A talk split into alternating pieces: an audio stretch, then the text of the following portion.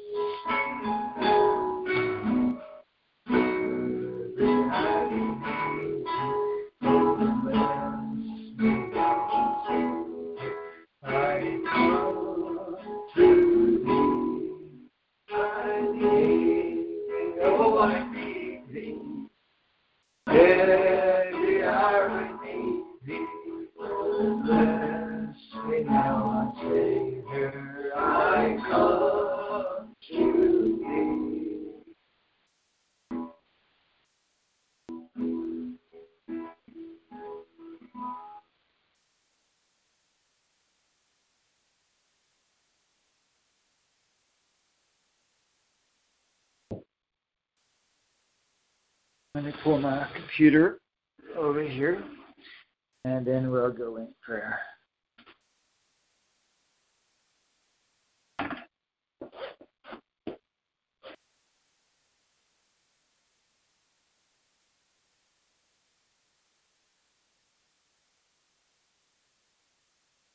Okay, let's let's pray. Lord Heavenly Father, in Jesus' wonderful name. Father, we come to you to hear your word today. We come to worship you, to serve you, to listen to you, and to grow in your spirit and in your presence and in your will. And we pray, Father, that we have not come in vain, but rather that we will receive your word today and that we will apply it into our lives. Receive it and retain it and keep it and live it all the days of our life and forevermore. Heavenly Father, we pray for your anointing on the sermon. Please help me to deliver your word which you have confirmed. We pray, Lord, that your people will listen to you and understand that your word would not return void or vain, but shall accomplish the purpose which forth it is being sent. We pray for no hindrance to the internet connections and phone lines. We pray for help in this. We pray, Father, that we feel your presence. Be with us. Help us, Father. Listen to your voice today. Your will be done in all of this. In Jesus' name, amen. Praise Jesus. Let's go to the book of Prophets, volume number four. In the Old Testament, let's turn to uh, Zephaniah chapter 1, Zephaniah. And if you have the Alpha and Omega Bible, five volume edition, that would be page number 183. 183 in volume number 4. Uh, Zephaniah chapter 1.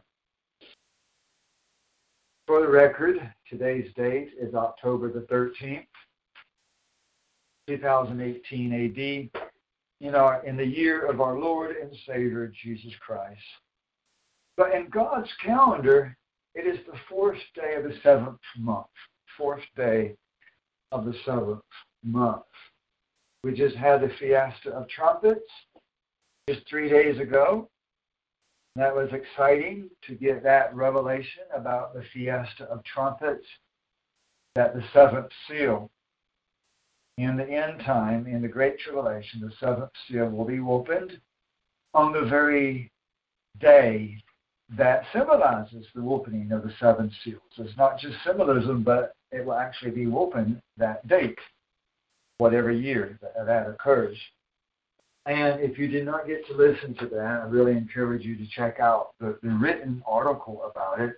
How that there are five holy days, not just one, two, three, or four, but five holy days that are in perfect alignment concerning exactly how many days there are between each one of those days in the end time timeline described in the Bible, how it gives us 30 days and 1260 and 1290 and 1335 and and a year and so on and so on and and a year and a month and a day and an hour and all these different timelines that we see throughout Scripture, how each one of these time frames fit perfectly in between each holy day, including the Fiesta of Trumpets that we just celebrated three days ago.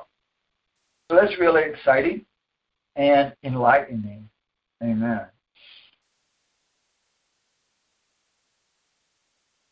Today, the subject is stay on the alert for end time events. Stay on the alert for end time events. Amen. Many, many people have grown weary of staying on the alert. They don't want to stay on the alert anymore. Many people. Many people do not appreciate the sermons and the teachings because they do not want to stay on the alert. They would rather be careless, happy, joyous, carefree of thinking about the end times. Thinking about the end times too much is too hard, too much of a burden upon them. They become distressed, depressed, worried, fearful, all these things, and don't want to believe that the end time is here. They don't want to believe that the Great Tribulation could start within the next six months or a year or two years. They would much rather believe that it is two to five to ten to twenty years away, and some people even much farther away. Here at this ministry, I Saw the Light Ministries, we have consistently over the years stayed on the alert every year. And that makes people think that we're false prophets because year after year has gone by without the end coming yet. They become weary, they fall away. There's so many other ministries out there that are not saying that it could happen at any time. So many other ministries out there are more tickle the ear and let you become complacent. Let's read here in the first chapter of Zephaniah, starting in verse 1. God willing, we'll read this entire chapter here. Zephaniah chapter 1, verse 1, reading from Alpha and Omega Bible. The word of Jesus which came to Zephaniah, which in Paleo Hebrew is more like Sophonius, the son of uh, Cushi, the son of Galias, the son of Amaris, the son of uh, Hezekiah, the days of Josias, son of Amon, king of Judah. Let there be a utter cutting off from the face of the land, saith Jesus. Let man and cattle be cut off. Let the birds of the air and the fishes of the sea be cut off. And the ungodly shall fail. And I will take away the transgressors from the face of the land, saith Jesus. And I will stretch out my hand upon Judah and upon all the inhabitants of Jerusalem. And I will remove the names. I will remove the names, pearl, not singular, but more than one name of Baal, out of this place, and the names of the priests. Amen. And them that worship the hosts of heaven upon the housetops, and them that worship and swear by Jesus, and them that swear by their king, regardless of who they swear by, they should still be removed because of their wickedness. Verse 6 And them that turn aside from Jesus, and them that seek not Jesus, and them that cleave not to Jesus. Amen. There's different groups here. Some swear by Jesus and some don't. Some turn aside from Jesus. Some seek not Jesus. Some do not cleave to Jesus. We should be like cling wrap that clings to Jesus. High quality cling wrap, not the generic kind, not the kind that you can't depend on, but the kind that is high quality, name brand cling wrap that will really and truly cling to Jesus. You should not even be able to pull us away from Jesus. Like I said, I believe in the last sermon or the sermon before that, there should be nothing anybody could say or do, nothing anybody could say or do to pull you away from Jesus or to cause you to fall away. Nothing should be impossible to cause you to fall. Nothing should be able to cause you to fall away from Jesus. You should cling to Him. Amen. But not only have some fallen away, but some did not even seek Him to begin with. Both groups should be taken away. Verse 7 Fear you before Jesus, Theos, for the day of Jesus is near. For Jesus has prepared his sacrifice and has sanctified his guests. Now, there's two things here. Jesus has prepared his sacrifice. You continue to read, and as you would think back about some previous sermons that we've read, including um, just a few days ago on trumpets.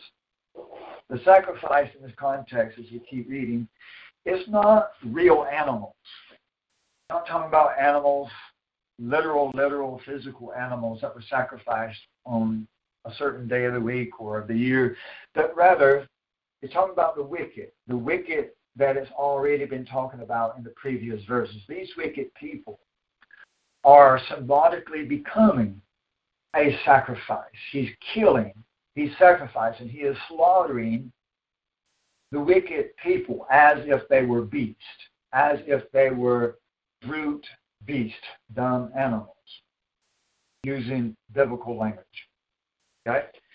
Now he is preparing his slaughter of the wicked. But at the same time, the later part of this, the last part of this verse says that he has also sanctified his guests, talking about the guests that are coming to the wedding supper, the marriage supper. He is sanctifying, set apart, making holy the people that will be at the wedding supper while preparing the wicked for their slaughter. Verse 8, and it shall come to pass in the day of Jesus' sacrifice. I would like for you to underline, please, the words day of Jesus. We just read that over and over on the Day of Trumpets, that in that final year plus 41 and a half days, that that year part is called the day of the Lord, or actually the day of Jesus. And a day in this symbolic language is not 24 hours, or sunset to sunset, or sunrise to sunrise, but in this prophetic, symbolic language, it is a year, according to Isaiah 34, verse 8, in case you were not listening on the Fiesta of Trumpets. Isaiah 34, verse 8 you can write that in your notes and then read it after the sermon. That the day of Jesus is one year. The Bible says it is in Isaiah 34, verse 8. So this is referring to the same time frame. The day of Jesus is near. Now, the day of Jesus, in the context of the sacrifice, the slaughter of the wicked, and preparing the people for the wedding guests, the wedding supper, all of this is end times, end time language. Yet it was written over 2,000 years ago and even hundreds of years before that in Old Testament times. So the people that would have read it before Jesus was even born, the people that would have read this chapter and many other chapters throughout the Old Testament, they would have thought that the judgment day and the time of chastisement and punishment of the end time, the Great Tribulation, was going to be upon them in their lifetime. Make no mistake about it. The true followers of the Almighty Creator throughout time have thought that the end was at hand. They would have read this over 2,000 years ago that the day is at hand, that the day of Jesus, the day of judgment is near. It said it was near. It is at hand, and they would have been in that mind frame of we got to get ready. We got to get ready because the Messiah could come at any time, any day. And not only the people reading this, but even Zephaniah himself when he is writing it, as he is hearing the voice of the Creator, saying that the day is near.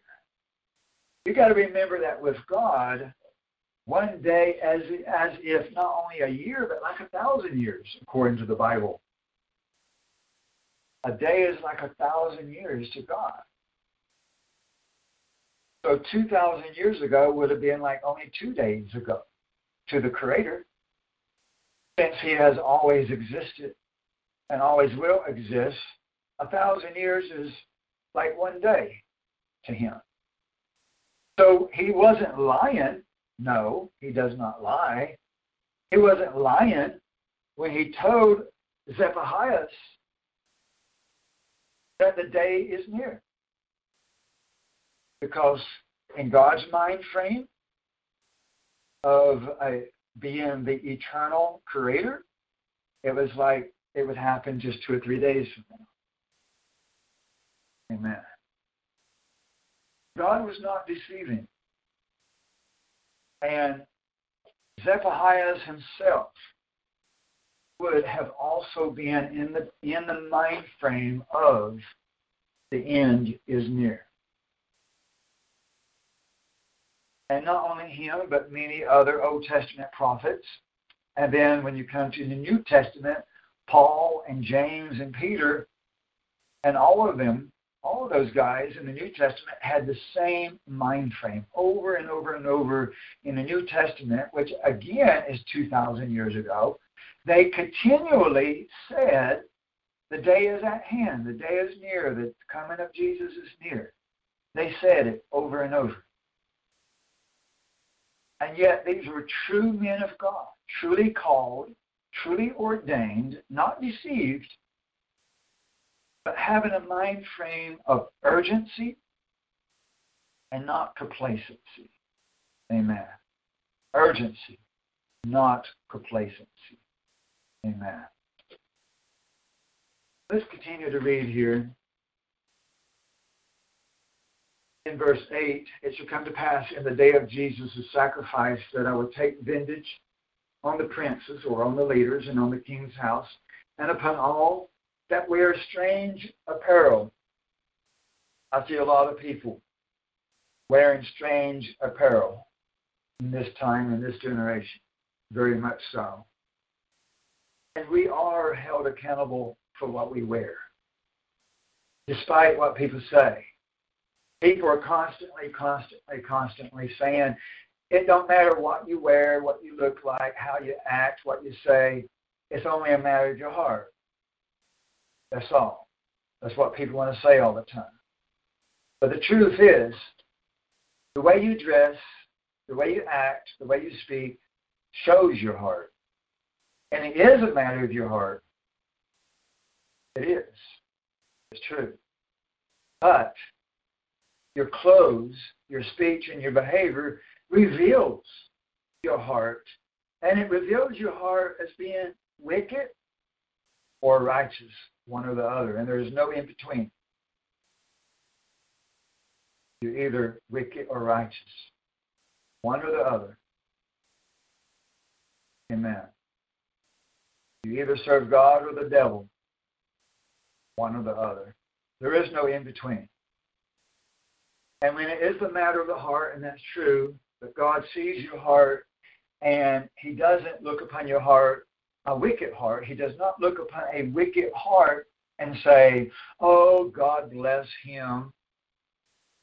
God bless him, and I will have mercy on him, and I love him, so I just let him in for free and just let him come into the heavenly abode or into the fullness of the kingdom of God only because I love him and because he had a poor childhood and he was deceived and he was misled and so I will look over the darkness and the wickedness and the paganism and the witchcraft and the Satanism and all this filthiness. I will look past all that simply because I love him and his heart loves me.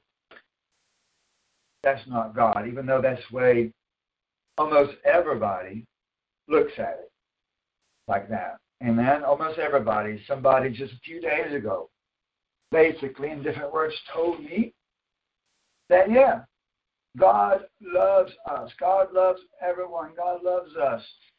So basically, that we don't have to become pure and holy like He is pure and holy because we just get a free ticket no matter what. And so many people, people that call themselves Christians, people that call themselves preachers pastors, think this way. And it's a very wicked way of thinking. Very wicked. Amen verse 9, and I will openly take vengeance or repay or repaying people, vengeance or wrath or anger on the porches in that day, on the men that fill the house of Jesus, their theos, with ungodliness and deceit.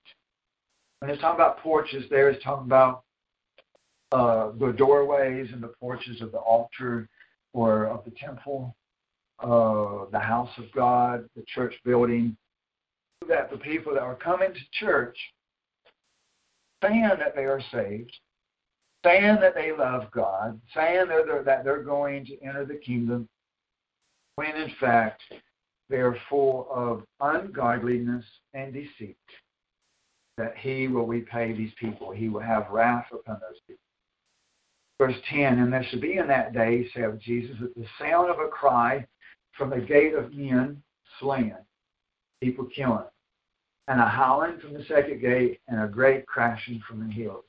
Verse 11 Lament or cry, mourn, you that inhabit the city that has been broken down, for all the people has become like Canaan, and all that were exalted by silver have been utterly destroyed.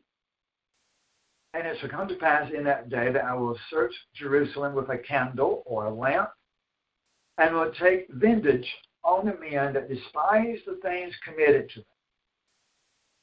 But they say in their hearts, Jesus will not do any good, nor will he do evil. Now, in that that phrase that says, the men that despise things committed to them, that's talking about when God has called you or given you the truth or revealed something to you through this ministry or through the Bible or through prayer or through fasting or dream or vision or however way that God calls you or reveals something to you, and then you just lay it aside. Become complacent with it or give it up. Turn your ear away from it. Ignore it. Forget it. Set it aside. Despise it. Trample it underfoot. However you want to say it. That's what it's talking about. People that have been called but rejected the call, or given the truth and rejected the truth, or given the warning and rejected the warnings of the end time. Amen. And these people say in their hearts, yeah, it is a matter of the heart. They're saying in their heart that Jesus ain't going to do nothing. He's not going to do good nor bad. It's like if Jesus simply doesn't care or doesn't see as if there is no day of reward, as if there is no day of judgment, as if the great tribulation is not at hand. People don't fear the Lord. That's why they can easily walk away. They do not fear God. As if the great tribulation is not at the door. As if war and invasion and famine and pestilence is not at the door. Amen. They have become complacent. And therefore, they easily despise the things committed to them. They easily walk away, easily, extremely easily fall away. Because they don't fear the Lord. And they don't really believe that the judgment is at hand. In verse 13, and their power should be for a spoil and their houses for utter destruction, and they will build houses, and they shall not dwell in them. They shall plant vineyards, but shall not drink the wine of them. What this means is whatever they do, they're not going to receive good fruit from it. They can plant a garden, but the garden will not be any count. It will not be any good. Uh, they can build a house, but the house won't be any good. If you have forsaken Jesus, he will curse you. That's very clear in Scripture. You forsake Jesus, he will curse you. And you can plant a garden, but you will not be able to enjoy the wine that would have came from that garden if he had blessed it. Verse 14, for the great day of Jesus is near. It is near, very speedy. Underline that entire thing. That was written thousands of years ago.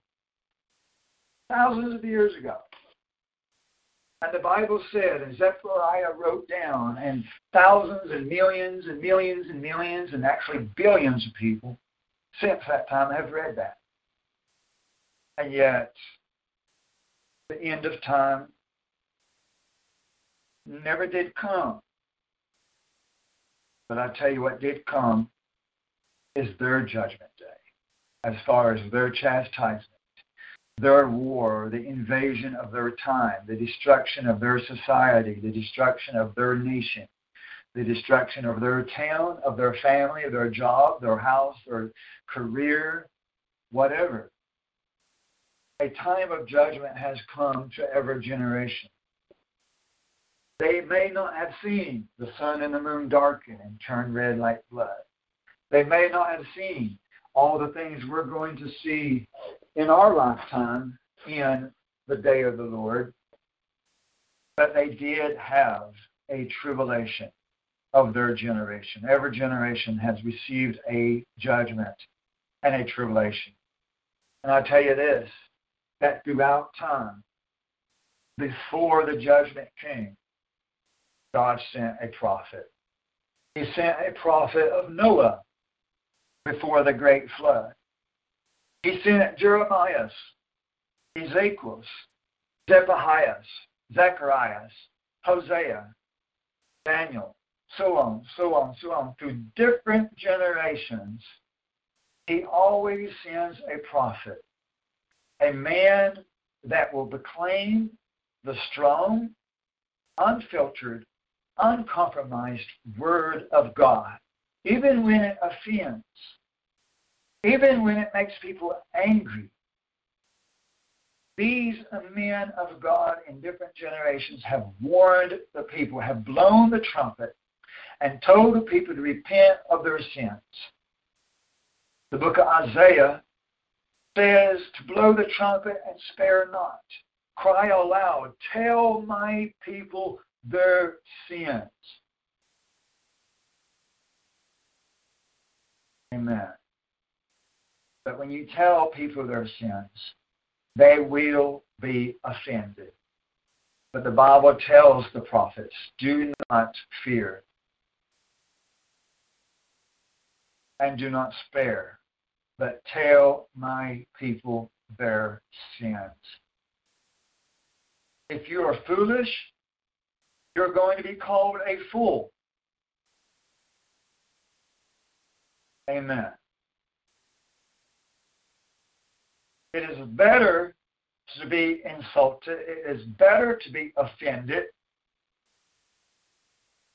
than to not hear what your sins are.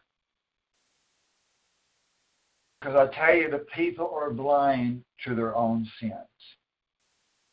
They really are. That's the reality. God does send the prophets through different generations to tell the people their sins. Straightforward. Even when it steps on their toes and insults them. Amen. Verse 14, for the great day of Jesus is near. It is near, very speedy. The sound of the day of Jesus is made bitter and harsh.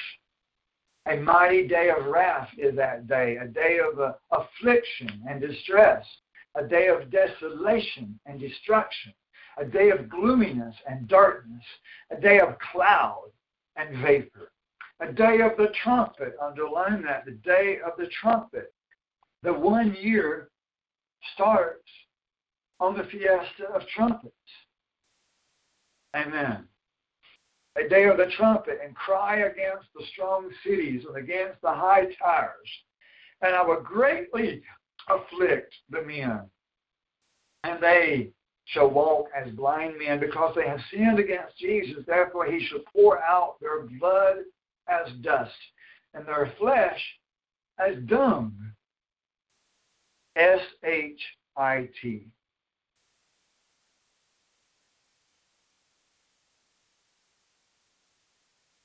sometimes you got to say it the way it is. Even though a lot of religious people be like, oh, you can't say that, you can't say that, you can't say that, you can't say that. But the Bible is very straightforward. And if this had been written today instead of 2,000 years ago, it would say shit. Because that is the way that people are going to be laid out stinking with flies and maggots on them in the middle of the street when this day of judgment comes upon them. Amen. Verse 18, and there is silver and their gold will in no wise be able to rescue them in the day of Jesus' wrath. The one year plus 41 and a half days wrath. For the whole land shall be devoured by the fire of his jealousy, for he will bring a speedy destruction on all them that inhabit the land. It ain't coming to just a few people, it is coming to the entire world. Amen. I tell you, if people would read the Bible and not just the book of Psalms, not just the feel good parts of the Bible, but read the entire Bible and read it slow and think about what they're reading. Really, really think about what they're reading. And don't ignore the Old Testament and don't ignore the warnings. I tell you, the Bible is very bold and uses very, very strong, very strong language. Amen. The Bible tells you the way it is. Now, if Zechariah and the people in the Old Testament and Paul and James and all the true prophets and true people of God throughout history have always stayed on the alert as if the day of judgment was at hand, then why shouldn't we as well? When we know that we're not going to be wrong about this. If we look at the situation in Syria, Iran, China, Russia, America, and around the world. We're not wrong about this. The day is at hand. It is extremely close. Only in our generation do we have nuclear bombs. They didn't have that 2,000 years ago or even 200 years ago. They didn't have the nuclear bombs. We have it today. 200 years ago, they didn't even have electricity or internet or computers or cell phones or any phones. But today, only in our generation is it possible for really all of the end time prophecy to be fulfilled. It is for our time more than any other generation, even though a day of judgment did come in Old Testament times, and then later in 70 AD, and then other times throughout history since then. A day of judgment has come to all generations. But the final fulfillment, the primary fulfillment, the main fulfillment of these scriptures has never been possible until our time. It's for us more than any other generation. So if it's for us more than any other generation, then why should we become complacent and, and think foolishly, foolishly think that it's not going to be in this next year or two or three? We've got to stay alert and not fool ourselves into thinking it's a long time away. Amen. Look at Daniel chapter 9 in the same book of prophets. Daniel 9, verse 1, page 149.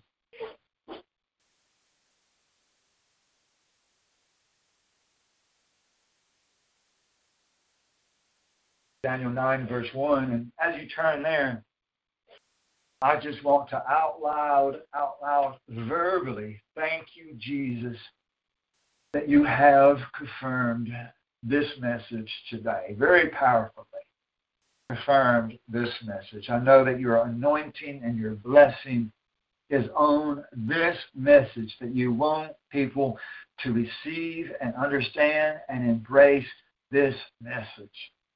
Amen. Praise Jesus. In Daniel 9, verse 1, in the first year of Darius, the son of Ahasuerus, of the seed of the Medes, who reigned over the kingdom of the Chaldeans, I, Daniel, understood by scrolls the number of the years, which was the word of Jesus to the prophet Jeremiah, even 70 years for the accomplishment of the desolation of Jerusalem, talking about in that day and in that time that there would be 70 years of Babylonian captivity and then the temple would be restored and the Jews would be brought back to the land of Judah. Now, Daniel says he learned this about the 70 years of captivity from the scroll spoken about from the prophet Jeremiah's. Daniel read Jeremiah's. I love the Bible. It is so wonderful. Daniel did read the scroll of the book of Jeremiah. And from reading that scroll of, of the prophet Jeremiah, Daniel was able to determine holy days and prophecy and timelines and of when and how things would occur, how long things would last, how many years there would be between different events. Amen. Amen. Now, we too, as the people of God, if we're reading the same scroll, and if we're reading Daniel and Book of Revelation and Matthew and all the different scrolls, all the different books of the Bible that we have available to us, which is more than Daniel had, we've got more of the Bible now, the New Testament and everything that Daniel did not have then we too should be able to read the scriptures and be able to determine the timelines and how many days and how many years that there would be between different events. Daniel did it. We are the people of God just as well as Daniel was. We should be able to determine the times and the seasons and the years according to the Holy Scriptures. That's why the Holy Scriptures tell us how many days and years there's going to be between each of the end time events. Amen. It's not there in vain. It's there so that we can look on the calendar. That's why it's there. Amen. Verse 3 And I set my face toward the Lord, the Theos, to seek him diligently by prayer and supplications with fasting and sackcloth. I prayed to the Lord my Theos and confessed and said, O Lord, the great wonderful Theos, who is keeping your covenant. You are keeping your covenant and your mercy to them that love you and to them that keep your commandments. We have sinned. You have kept your covenant. You have kept your promises, but we have sinned. We have broken our promises and our covenant. Verse 5. We have done iniquity, breaking the law. We have transgressed and we have departed and turned aside from the commandments and from your judgments, your laws. And we have not hearkened, listened to. We have not listened to, we have not obeyed, we have not hearkened to your servants, the prophets, to Jeremiah. Daniel says, We have not listened to Jeremiah. He basically he basically says you sent Jeremiah to warn us of the Babylonian invasion before it even happened. And the people did not listen. The people mocked and laughed and even arrested Jeremiah for declaring the truth.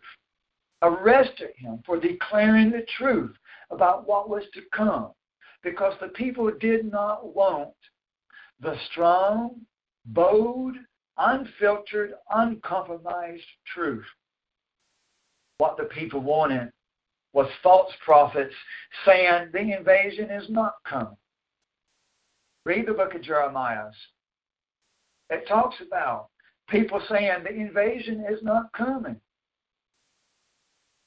They wanted a feel good, feel good, tickle the ear message. But that's not the message that God gave to Jeremiah. God did not give Jeremiah a feel good, tickle the ear message, but rather he gave Jeremiah a message of doom and destruction. He was called the weeping prophet. And he saw the destruction with his own eyes. And it occurred in his lifetime. Even though he had preached it for many years before it came, the people did not repent. So the judgment came, just as it had been declared. The same thing is true in our lifetime. People do not want the strong, bold warnings, but rather they want to believe that we're going to have peace, that we're going to make America great again. They believe more in the power of Trump to restore America back to its former greatness. And even though Trump is doing a great job, his time is limited. And every president of the United States and every president of a nation, their time is limited. They're always removed eventually through election or coup or war or death or impeachment or something. Every president of a physical nation, their time is limited. Once Trump is gone, once Trump is gone, however that happens, whenever that happens, once Trump is gone, what's going to happen then? People should not be putting all of their hope in this one man. He is not God. Amen. Trump is not God. Even though I support him, he is not God. Neither is he the Antichrist, the son of perdition. He's not that either. He's just a man who has been chosen by God to lead America for a short period of time. Short period of time. Because when we look at the situation in China, Russia, Iran, Syria, even in America and Africa and across the world, we can see if we have spiritual eyes to see. We can see very clearly that the day of Jesus is near, more near now than it ever has been in all of human history. Now is not the time to become complacent.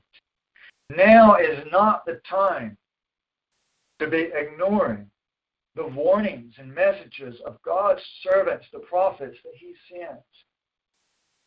Many more than just me have been warning the people that the invasions are coming. Even, even people that are not even ministers all across the United States for years and years have been having the dreams and visions of the coming invasion of America. It's going to happen in our lifetime. The people that's been having the dreams and the visions, they see the invasion coming and they see themselves killed in the invasions. Many people have contacted me over the years. And most of those people that contacted me about their dreams and visions of the war, of the invasion, most of those people saw themselves killed in these dreams, saw that they're going to die in this war. Not that God's going to protect them, not that they're, they're not that they're going to stand for the glory of God, not that they're going to die for Christ either, but simply that the war is coming and they're going to die. It is a warning of judgment that they should repent because they are going to die in this invasion. That's exactly what it is.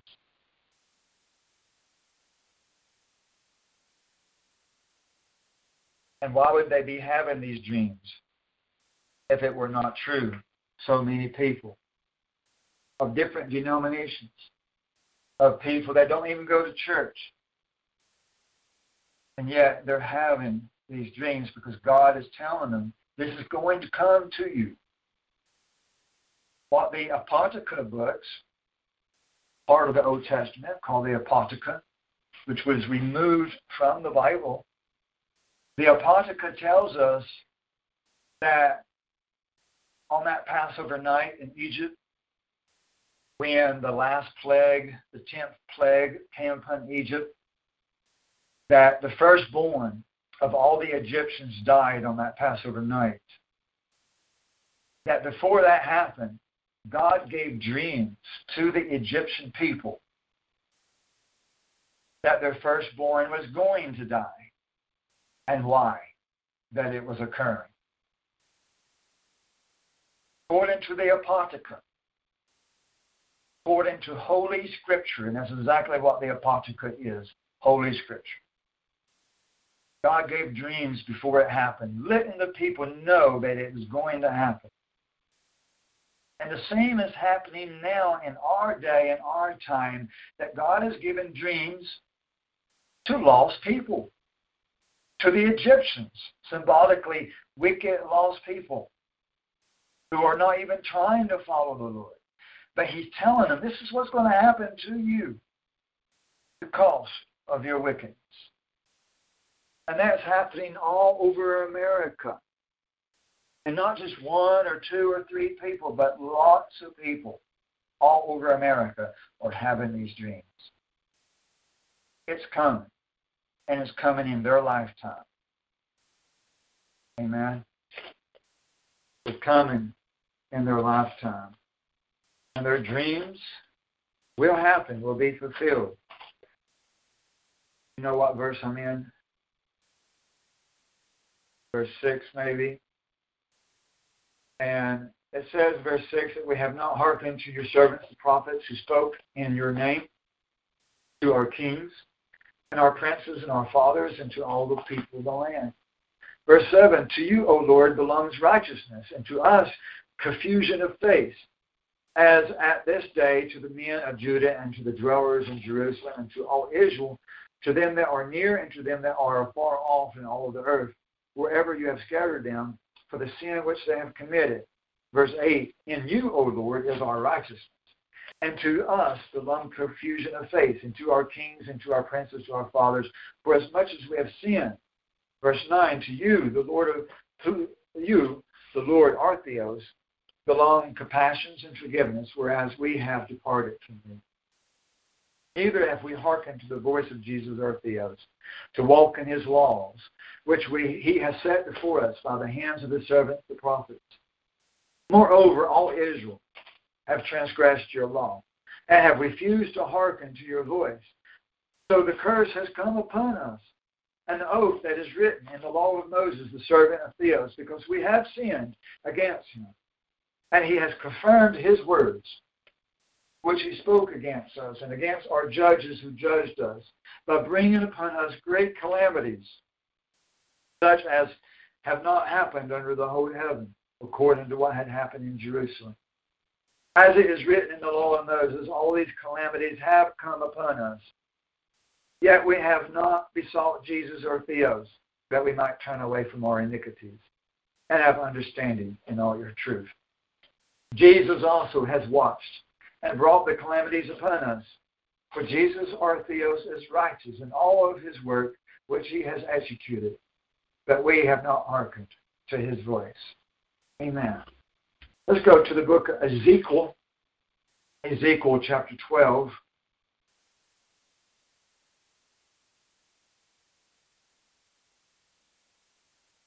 Page 103.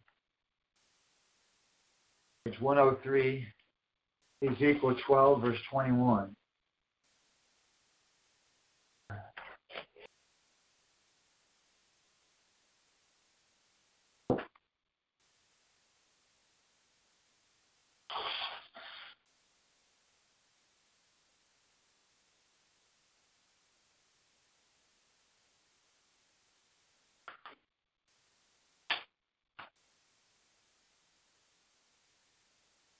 Ezekiel chapter 12, verse 21. And the word of Jesus came to me, saying, Son of man, what is your parable on the land of Israel, that you say, The days are long, and the vision has perished? That word parable, we're going to change to the word saying. What is the saying? What is your saying? What is your figure of speech? What is your saying? On the land of Israel. That you say the days are long, the vision has perished. Verse 23 Therefore say to them, Thus say of Jesus, I will even set aside this saying. Change that as well. I will set aside this saying, and the house of Israel shall no more at all use this saying. For you shall say to them, The days are at hand, and the import of every vision. That word import means the actual occurrence. That is the the occurrence. You could change it to occurrence if that would help you to understand it next time that you read it. It's happening now. It's going to happen. It's coming now. So what, what, what Jesus is saying, the time is coming when all of this, all these people are saying, oh, it's not going to happen in our lifetime. It's not going to happen this year. It's not going to happen next year. It's for a long way from now. He's going to do away with that, that figure of speech. He's going to do away with those words. And it's going to happen. One of these days, it's going to happen. Amen? And in verse 24, for there shall no more be any false vision, for nor anyone prophesying flatteries in the midst of the children of Israel. For I, Jesus, will speak my words, I will speak and perform them, and will no more delay. For in your days, O provoking house, I will speak the word and will and will perform it, saith Jesus.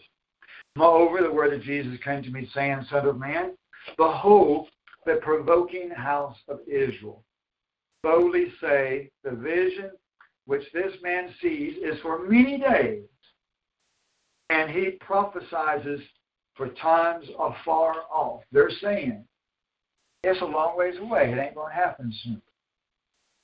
Therefore, say to them, Thus saith Jesus, henceforth none of my words shall linger, which I shall speak. I will say and do it, saith Jesus.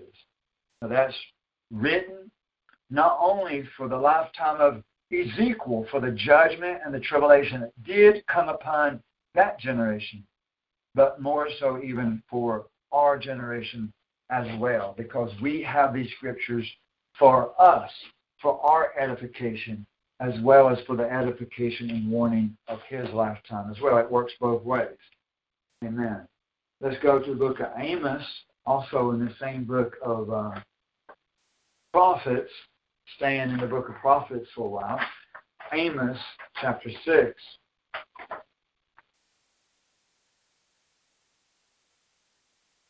Book of Amos starts on 165.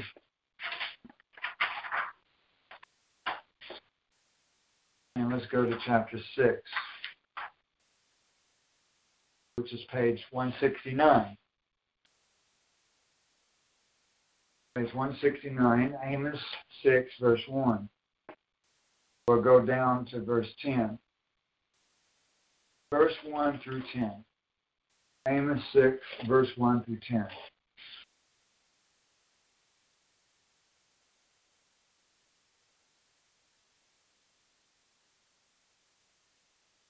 Amos 6, verse 1 Woe to them that sat complacent in Zion and that trust in the mountain of Samaria, trusting in the natural defense of a mountain that would try to hinder the armies that would approach them. They're trusting in the land, in their geological location. Uh, they're sitting complacent in Zion, trusting in that mountain of Samaria. They have gathered the notable leaders of the Gentile nations, and they have gone in themselves the house of Israel. O house of Israel, pass by all of you and see, and pass by there to this place, and there descend to Gath of the Philistines, the chief of all these kingdoms, and see if their borders or coasts are greater than your borders or coasts. You who are approaching the troublesome day, who are drawing near and adopting false rest days, which is Christmas and Easter and Sunday, those are false rest days.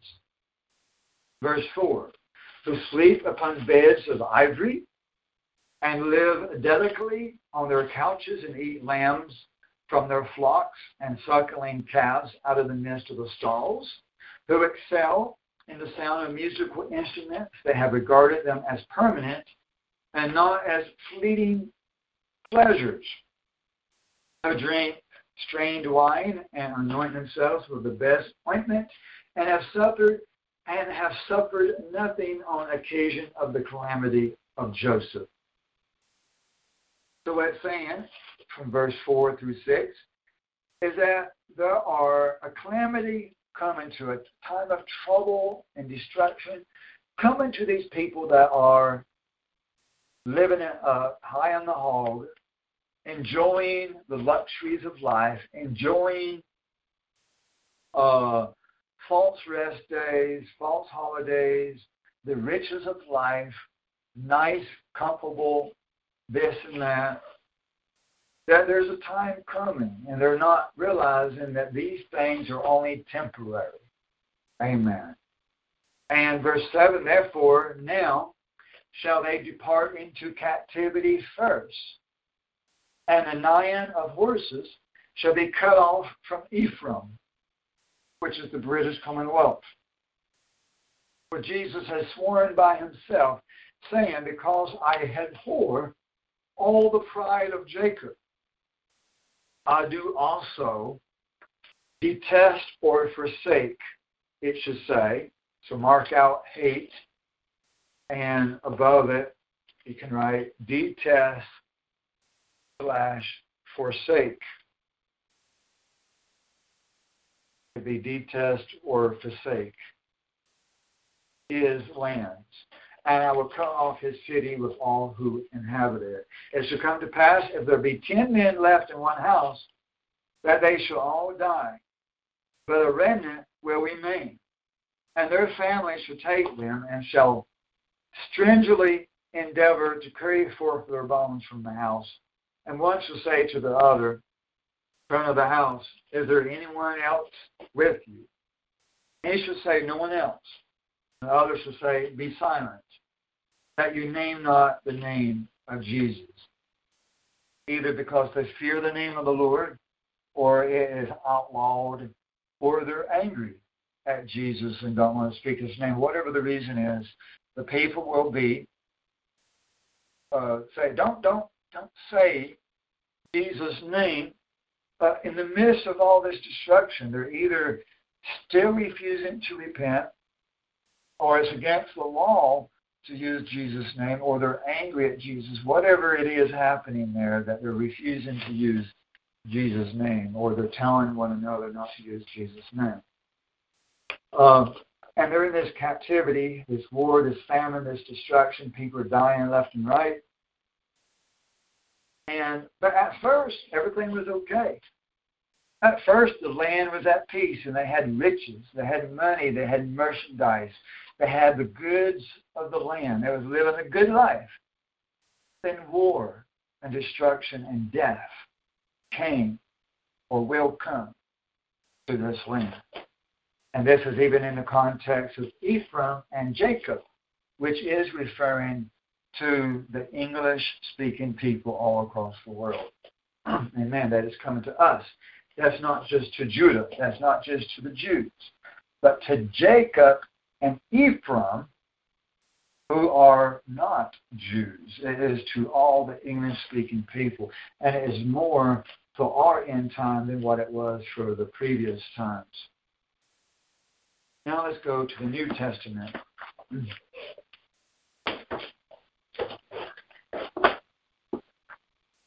Luke chapter 12. Luke 12.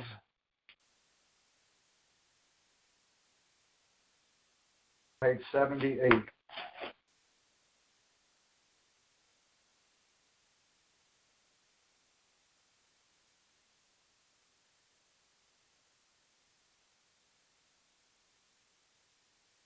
Luke 12, verse 31. Let's go from verse 31 down to verse 56. Luke 12, verse 31 through 56. Luke 12, verse 31.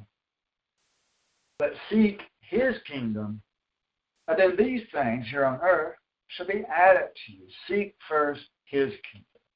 Verse 32 Do not be afraid, little flock, for your Father has chosen gladly to give you the kingdom.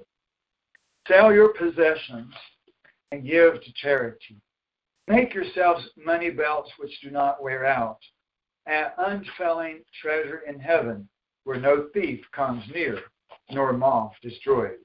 For where your treasure is, there your heart will be also. Throughout Scripture, throughout Scripture, the Bible warns us against physical, carnal riches. We should be content, according to the Bible, which is the truth, we should be content with having enough to eat, having our necessities, enough clothes, having a place to live, our necessities. We should be happy and content in these things. We should not be pouring up carnal, physical, non necessities such as multiple computers, multiple TVs, fancy TVs, expensive TVs, expensive stereos, expensive cars, and decorations all over the house, and better furniture, and better this, and bigger this, and more expensive this, and all that junk. The more you have, it owns you and it controls you and it distracts you from what is more important in life, which is salvation and eternity and helping the poor. Instead of helping yourself to continue to pour up treasures upon the earth, we need to be helping people to get the Alpha and Omega Bible, to get clothes, food, medicine. We have church members of this congregation in Africa that don't know where their food is going to come tomorrow. We have many people who have asked this ministry for Bibles and never received them because too many people in the world would listen to five minutes or 30 minutes or an hour of this or read a few pages on the internet and say, oh, that has too much to do with prophecy. They think the end of time is coming. They think the, that this nation is going to be invaded. Therefore, I'm going to break my promises and not send the money.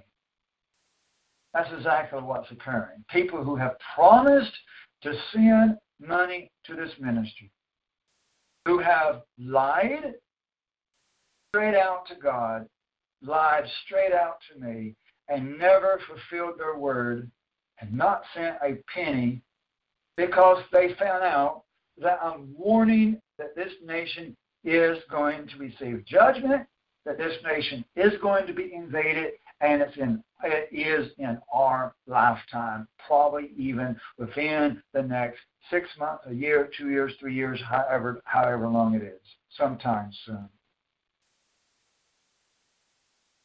They, they want the feel good, tickle the ear message.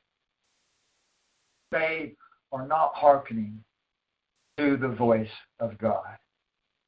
If they would just turn on the news, see what's going on, pay attention, get their head out of the sand, and look at the actual words being spoke back and forth between Trump and China and Russia and Syria and Iran, what they're saying, what they're doing, troop movements, movements of military, selling of military equipment, the different things that are occurring, they are preparing. The nations and the presidents of this world, they are preparing for World War III. I kid you not, I lie you not, I deceive you not. Jesus is my witness. I'm telling you the truth. The nations and presidents of this earth, they are preparing for World War III. And if you do not see that, you're blind. Short and simple, blind, and foolish, and ignorant, if you cannot see that. It does not take a prophet to be able to see these things. It just only takes only common sense. And if you cannot see that World War III is right on the edge, then you're blind. Amen. This is not the time to become complacent. Amen. This is this is the time to stay on the alert. And if it distresses you, so be it. Get distressed. For the time is at hand. Amen. People need to get distressed because it will provoke them to repentance. It will provoke them to get serious about their salvation. Amen. Get distressed. Amen. It says here in verse 35 be dressed in readiness and keep your lamps lit. Keep your lamps lit. Don't let your lights go out. Keep your lights on all night long because it could happen in the middle of the night. Even though we know really that it's still a few months away. I'm not saying this month. I'm not saying next month.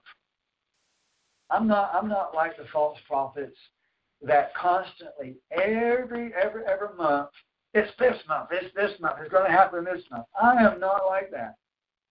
Even though people accuse me of being like that. Amen.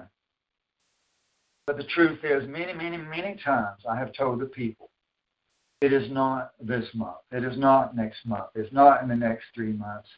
Sometimes I've said it's not for another year. I've said that before. Sometimes, many times, at least six months away, and so forth. Eventually, there are eventually some times that I do say it could be this month or next month that everything will begin. But even then, even then, I am only saying that things are going to start happening. I'm not saying Jesus is coming back this year. I'm not saying the rapture is going to happen this year. I'm not going to say the earth is going to be destroyed this year. Even though there are tons of ministries on Facebook and Twitter and across the internet that are saying and constantly, constantly, over and over and over, says that the end of the world, I'm talking about the very end of the world, the rapture and the coming of Jesus, that these things are going to happen this month. Tons of those ministries. And every month the same thing, over and over and over. And yet people are following those people by the thousands and thousands and thousands and thousands, probably millions of people are following those ministries of doom. And it's nothing but lies because the Bible tells us how many years, how many days that we have to go between the different events. And they are not following the timeline. Amen.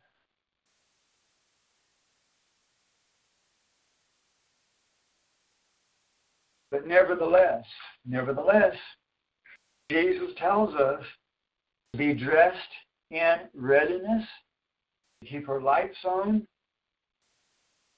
in symbolic language, that means stay ready. Stay ready. Don't fall asleep spiritually. Stay on the alert.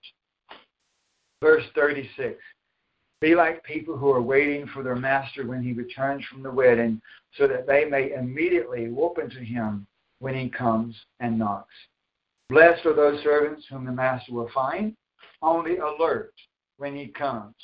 Amen. I say to you that he will gird himself and have them sit at the eating table and will come up and wait on them. Jesus will wait on us. Whether he comes in the second watch or even in the third and finds them so ready and prepared, blessed are they.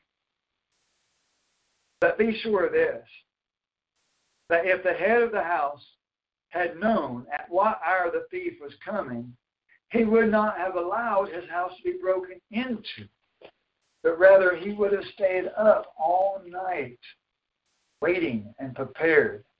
Amen. Verse 40, you too be ready, for the Son of Mankind is coming at an hour that you do not expect. Now, Jesus was telling people that 2,000 years ago, and yet he did not come a second time. He did not come in judgment and in wrath in their lifetime. But he told those people standing in front of him to be ready, that he could come back any day, any night. He wants people to stay ready in every generation. In every generation, He wants our mind frame to be it is the end of time. That is His will. Because if we have that mind frame that it is going to happen soon, then we will be very, very serious about our salvation our walk with the Lord, our lives, what we do, what we say, how we act, how we dress, everything. Our lives would totally be committed to Him if we fear Him, rightfully so. Amen. He does not want any generation to be complacent and to think that He could not come. Amen. But do not do not think, do not think, please do not think that this means, that these verses mean, that it's impossible to ever know what year that he would return. Because it's not impossible to know what year he will return. It is not impossible. He never said that it would be impossible to ever come to know. He said they did not know. But he did not say that it would always and forever be impossible. There is a difference. In our day and in our time, all we have to do is count the days because it's written. And if it's written, then we should be able to read it and count the days. We're going to be able to know when it's going to happen if we will hearken to his word if we would believe the timeline that the Bible reveals to us. Amen. And stay ready and believe that it is for our time. Amen. And it says here, let's go down to verse 41. Peter said, Lord, are you addressing this parable to us or to everyone else as well?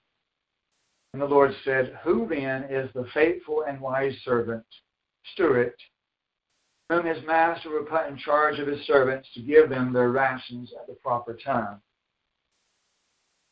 Blessed is that servant whom his master finds so doing when he comes. Amen. I say to you that he will put him in charge of all of his possessions. But if that servant says in his heart, that my master will be a long time in coming and begins to beat the servants and men and women and to eat and to drink and to get drunk, talking about on a constant basis of gluttony, because it's not a sin to eat, not a sin to drink, it's not a sin to get drunk. Read the Bible.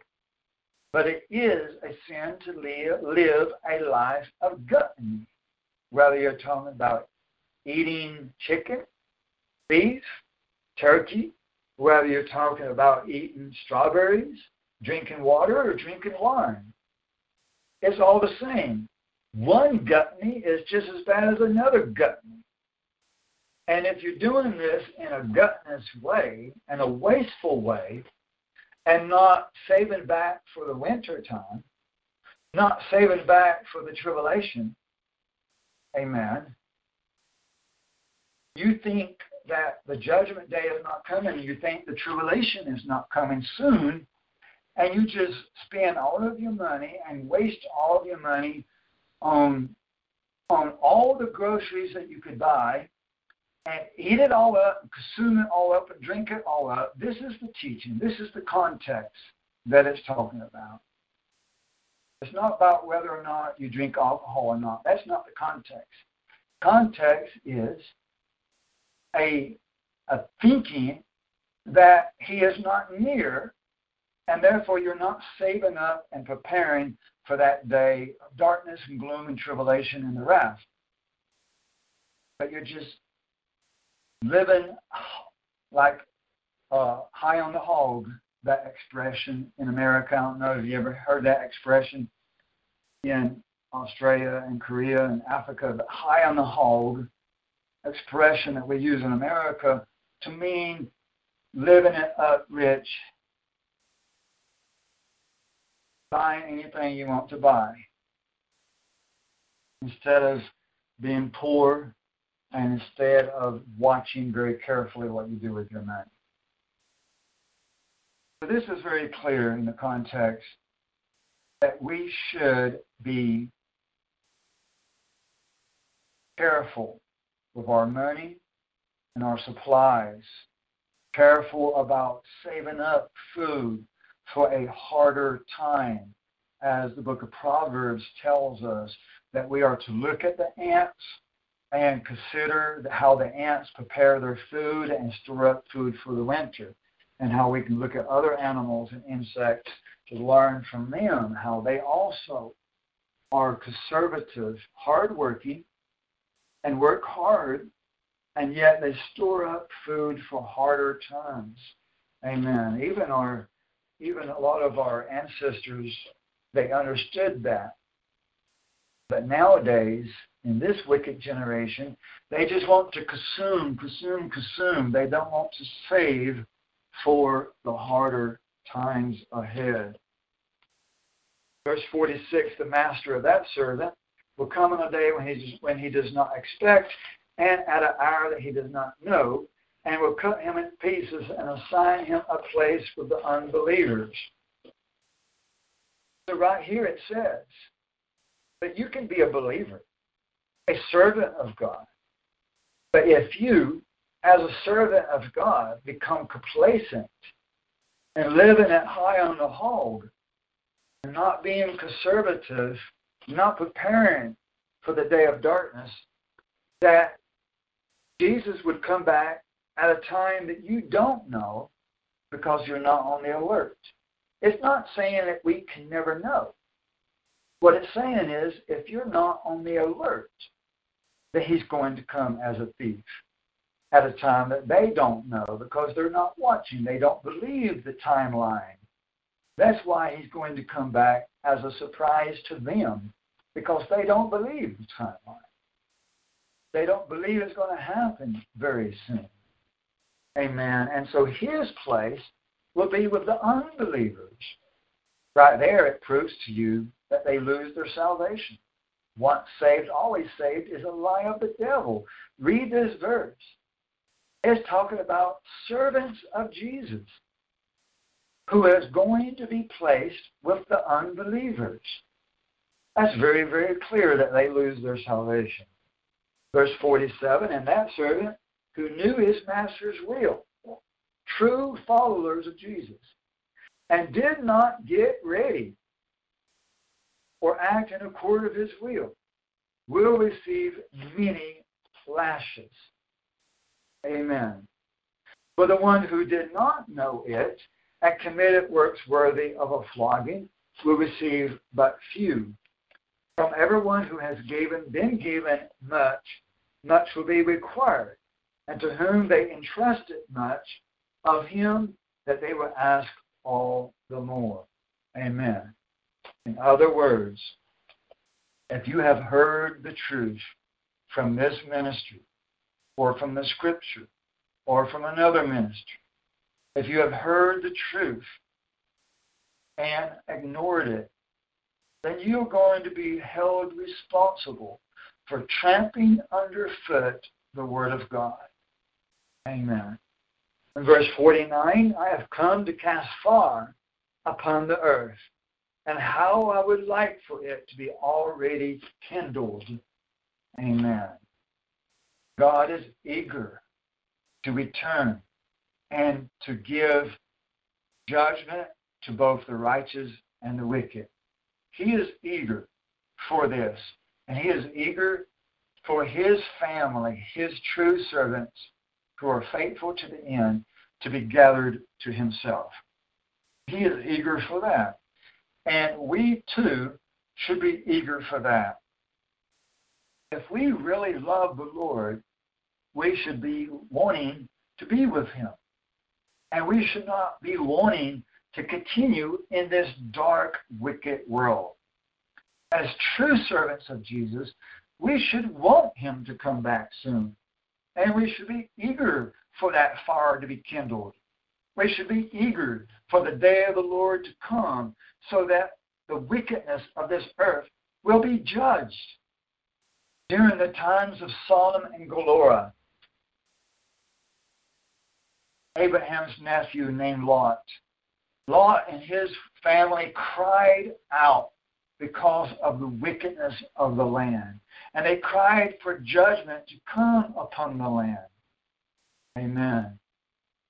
And God brought the judgment upon the land and saved Lot from that land before the judgment came. Amen. We should be crying out for the judgment to come. Even as we read in the book of Revelation that the saints that have already been killed, that are resting and sleeping in their graves, that even they could not rest because of the wickedness that is on this earth right now. And they come awake and they ask Jesus, When are you going to bring the judgment?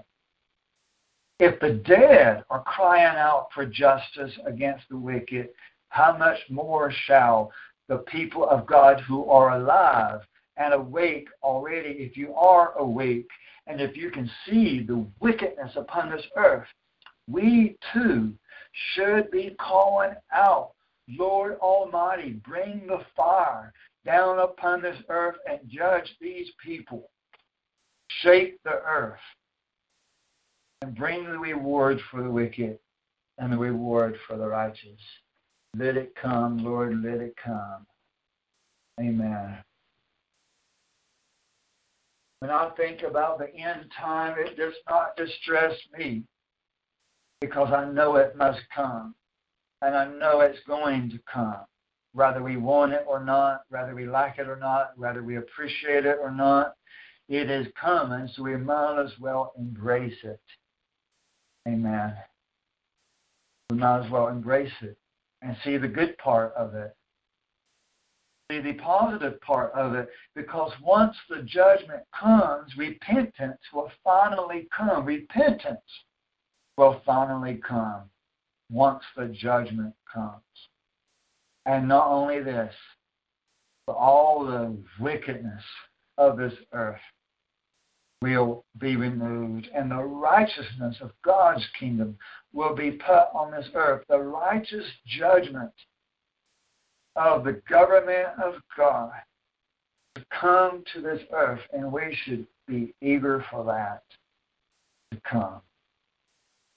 I know that there are difficult times ahead, but it will be all worth it once we get into the kingdom and His justice his administration of justice upon this wicked world, to put the wicked in their right place under our feet.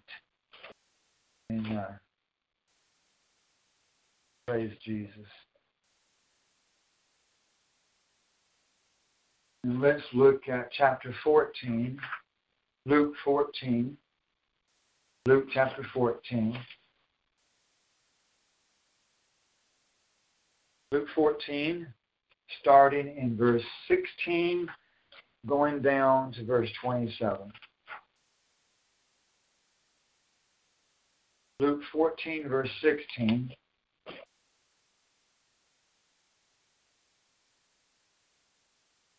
And he said to them, or to him, a man was given a big dinner, and he invited many.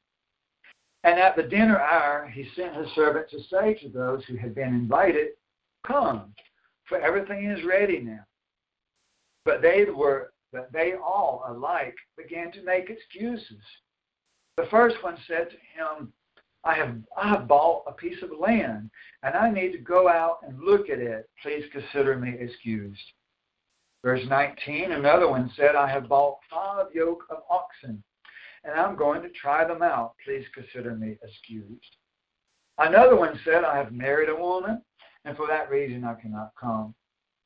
And the servant came and reported this to the master. Then the head of the household became angry and said to his servants, Go out at once into the streets and lanes of the city and bring in here the poor and the crippled and the blind and the lame. And the servant said, Master, what you have commanded has been done, and still there is room. There's not enough people. There's still the room is still not completely full, even though we invited everyone. Even the homeless, even the poor, even the crippled, even even the lame, and people have not shown up for the marriage supper. Verse 23, and the master said to the servant, Go out into the highways and along the hedges and compel them to come in so that my house may be filled. But I tell you, none of those men who were invited shall taste of my dinner. Amen. God is seeking. John 4 says that God is seeking a people who will worship Him in spirit and in truth. He is searching for people who are willing to believe him and follow him all the way to the marriage supper of the Lamb of God. But most people that have been called, most people that have heard the truth, most people that have heard the warnings and the messages and the end time revelations, they have made excuses, excuses on top of excuses. And a lot of time their excuses is that they don't believe that it's time to come. Even though they're being called, even though they're being invited, even though they're being told what time it is, they don't believe it's time. They're not getting serious about repentance and salvation and eternal life. They're not getting serious about the day of the Lord that is at hand. Amen. They got too much distractions because of how much they own. Distractions because of the carnal love of the flesh. Kissy, kissy, I love you, darling. Hold my hand. Let's go to town. Let's go on a date. Let's enjoy ourselves. Let's not think that the midnight hour is coming. Amen. Building houses, buying houses, making for sure that their stove and refrigerator is stainless steel, replacing their countertops with fancier, more beautiful, more expensive countertops, instead of taking that money to buy Bibles and to feed the hungry. Laying up treasures upon the earth, forgetting about the treasures laid in heaven. This is the reality for almost everybody who says that they are saved.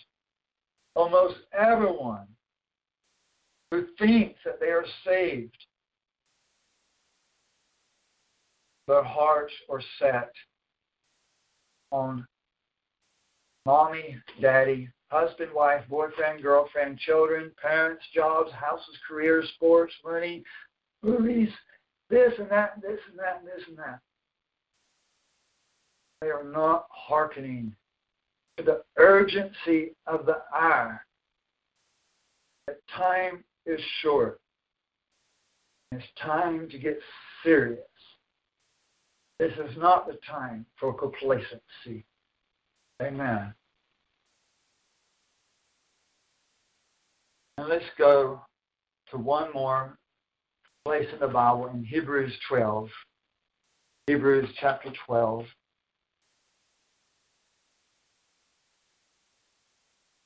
And if you have Alpha and Omega Bible, this is on page 225.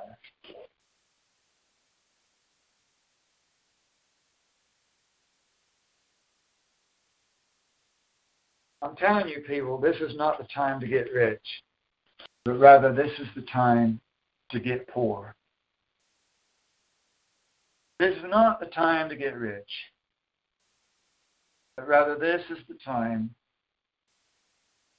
to be spending your money on Bibles, feeding the hungry, spending money to Africa and the Philippines and across the world for the purpose of the gospel and of helping people to survive food, medicine, needs, true necessities, rather than stuff our stomachs eating out Chinese, eating out pizza, eating out buffet, eating here, eating there, buying expensive seafood, buying expensive uh, stuff at the stores, going to the expensive shopping centers and expensive stores and expensive groceries and the best that you can have, and another TV and another computer and another phone and a better this and a fancier this and a more expensive this. This is not the time for that gluttony of the carnal treasures of this earth, but rather is the time to sacrifice what you want to help people who are in real and true need. And that is the gospel. That is true religion to help the poor. That is true religion to help the widows and orphans. But people who call themselves Christians have starving friends in Africa who they call them friends on Facebook and then let them starve. What kind of friend is that? Oh, God bless you. I pray for you, but I won't help you because I'd rather spend my money on adding another bedroom onto my house, adding this onto my house, changing my countertops, and, and buying stainless steel appliances rather than to help you have food for today so that you're not going to bed hungry and starve. They call themselves Christians. And that is the majority of the people. Amen.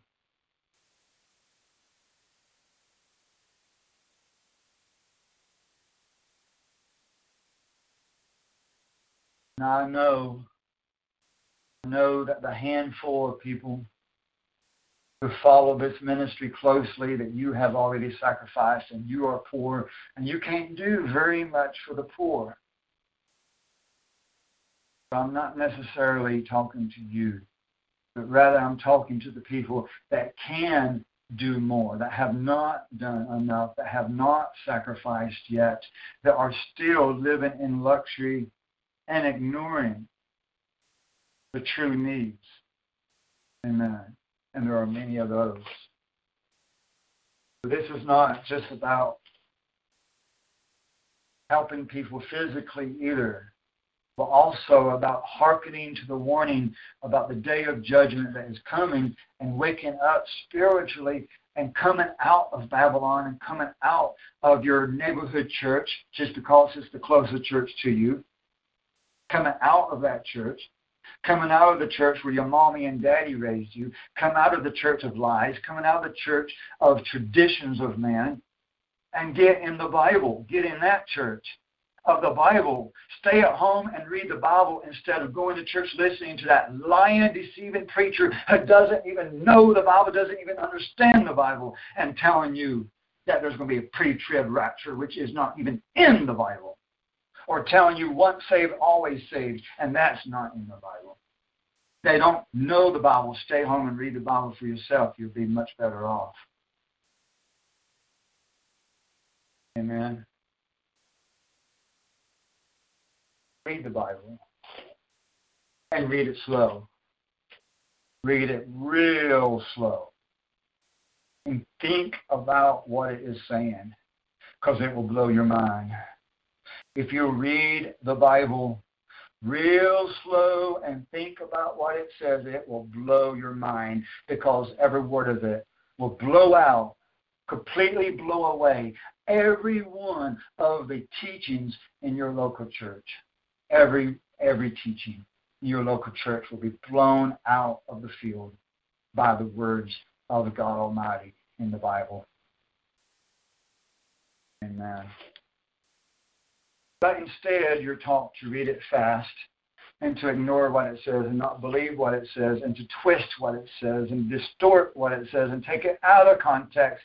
That is the way that you were taught to do by these churches of men. I know because I've been there. I've been there. I know that they teach you to, to distort it and twist it. I know.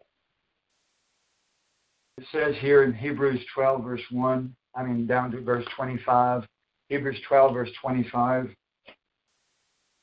See to it that you do not refuse him who is speaking, talking about the true prophets of God and to the Holy Ghost himself. For if those did not escape when they refused him who warned them on the earth, much less will we escape who turn away from him who warns from heaven.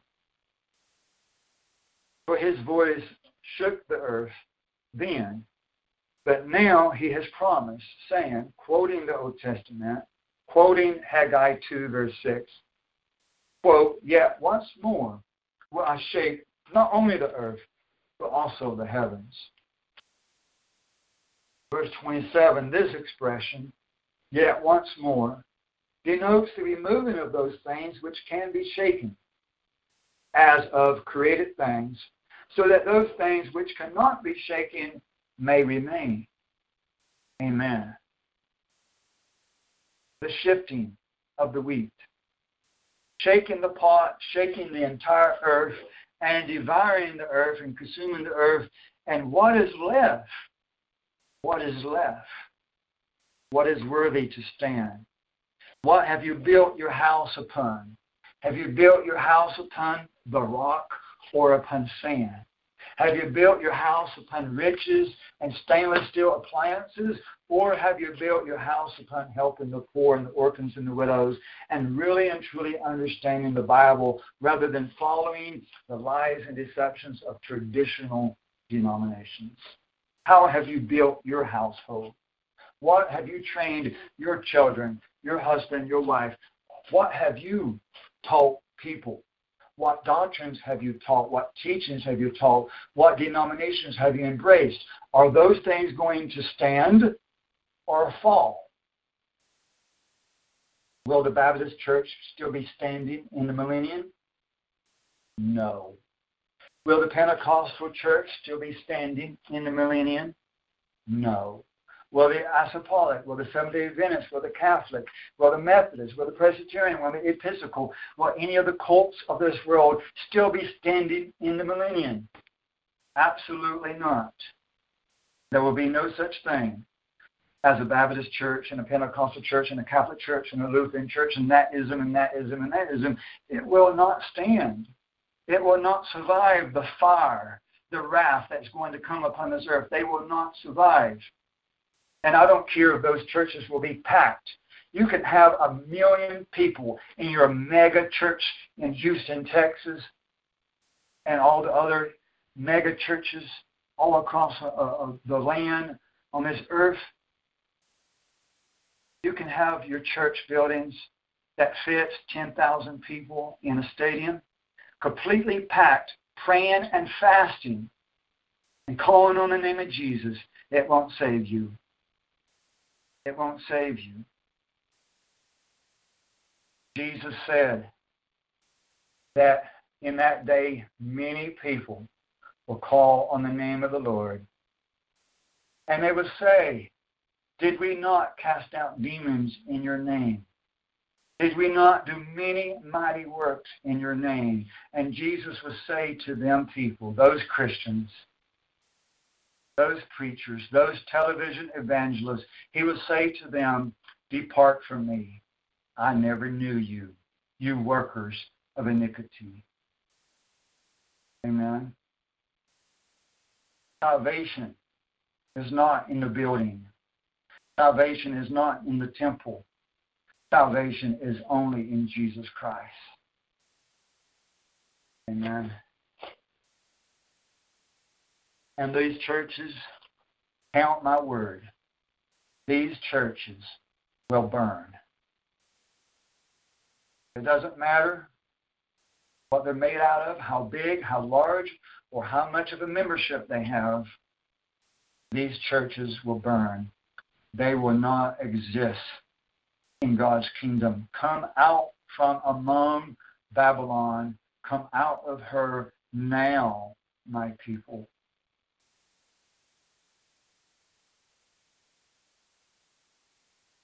And it says here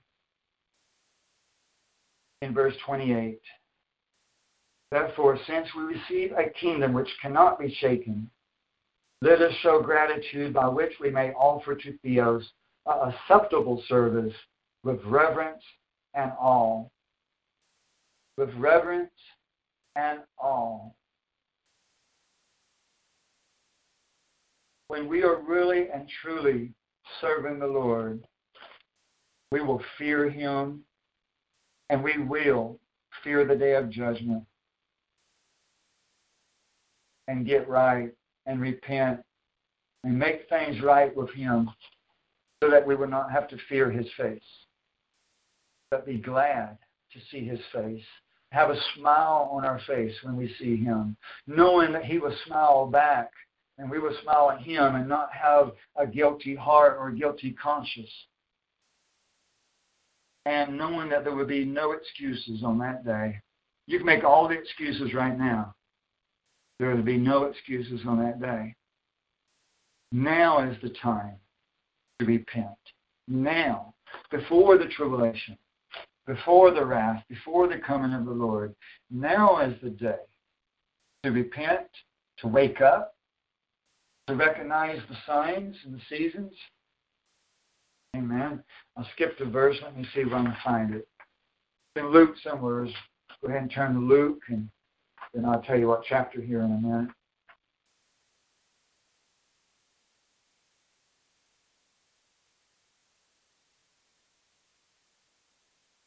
Luke 12. Luke chapter 12.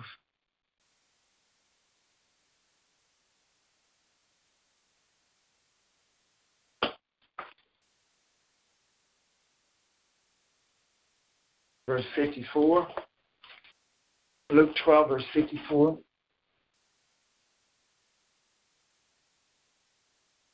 And he was also saying to the crowds, when you see a cloud rising in the west, immediately you say, a shower is coming.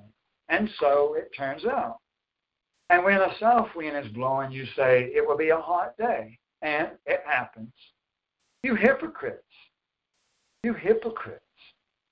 You know how to discern the appearance of the earth and of the sky, but why do you not discern the present time?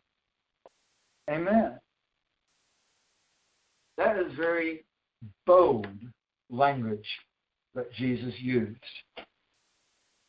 Every Christian that you know, perhaps even yourself, believe that Jesus never insulted anyone, that he never offended anyone, that he never pointed out anyone's sins or faults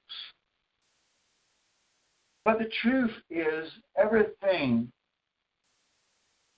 that I just said is a lie about Jesus never offending, Jesus never hurting anyone's feelings.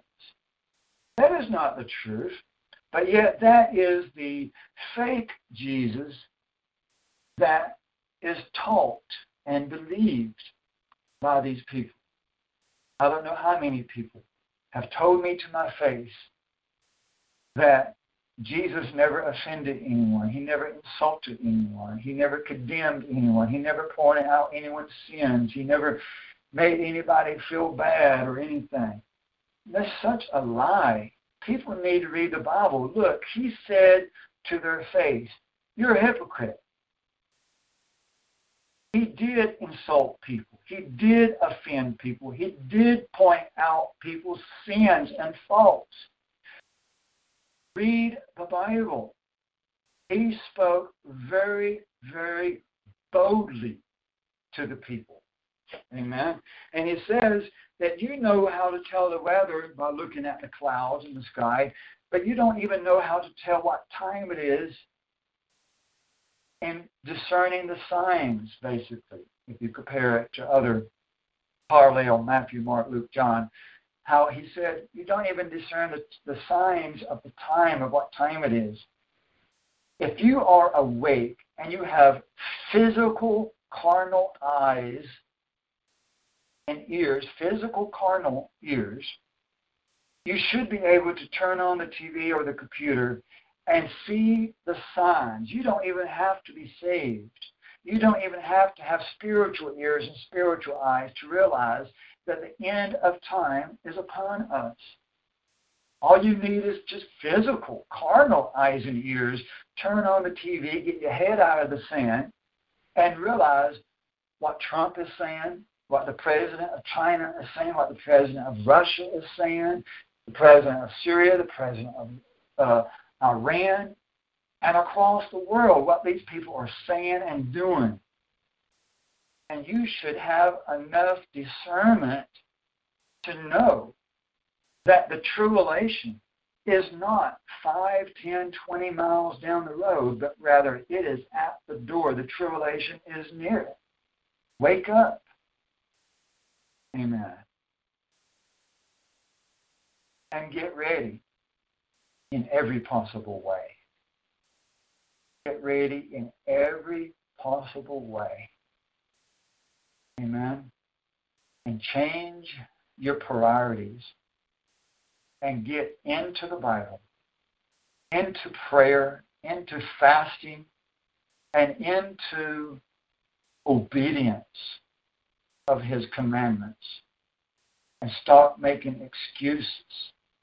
Amen. And follow His will and not your will. Here in a few days, we're going to be keeping the Day of Atonement. It's a few days away, the Day of Atonement. And that's a very, very, very, very important holy day when we fast for 24 hours, no food, afflict our bodies and to afflict our souls, to cry out to the Almighty Father for forgiveness of our sins to help us to grow in our relationship with Him, but also to think about end time events and how that also relates to the holy days, to the feast of trumpets, to the Day of Atonement, and so forth. And if you have not yet read the article on the ministry website about the five holy days that point to the end time events, I really encourage you to to check out that article very soon, as soon as possible, because it is important. And you can find that at isawthelightministries.com, isawthelightministries.com, and go to the prophecy section, and then look for the article about the five holy days in the end time prophetic timeline. And that's going to shock you. It is mind boggling how the Bible tells you exactly how many days there are between the fifth seal and the sixth seal and the seventh seal and the different trumpets, and how when you count how many days are between each of the holy days, it's exactly what the Bible says about how much time there will be between the different seals and end time events. It's mind boggling. Not just one holy day or two or three or four, but five five holy days that have the exact number of days between each and every one that the Bible tells you that there will be.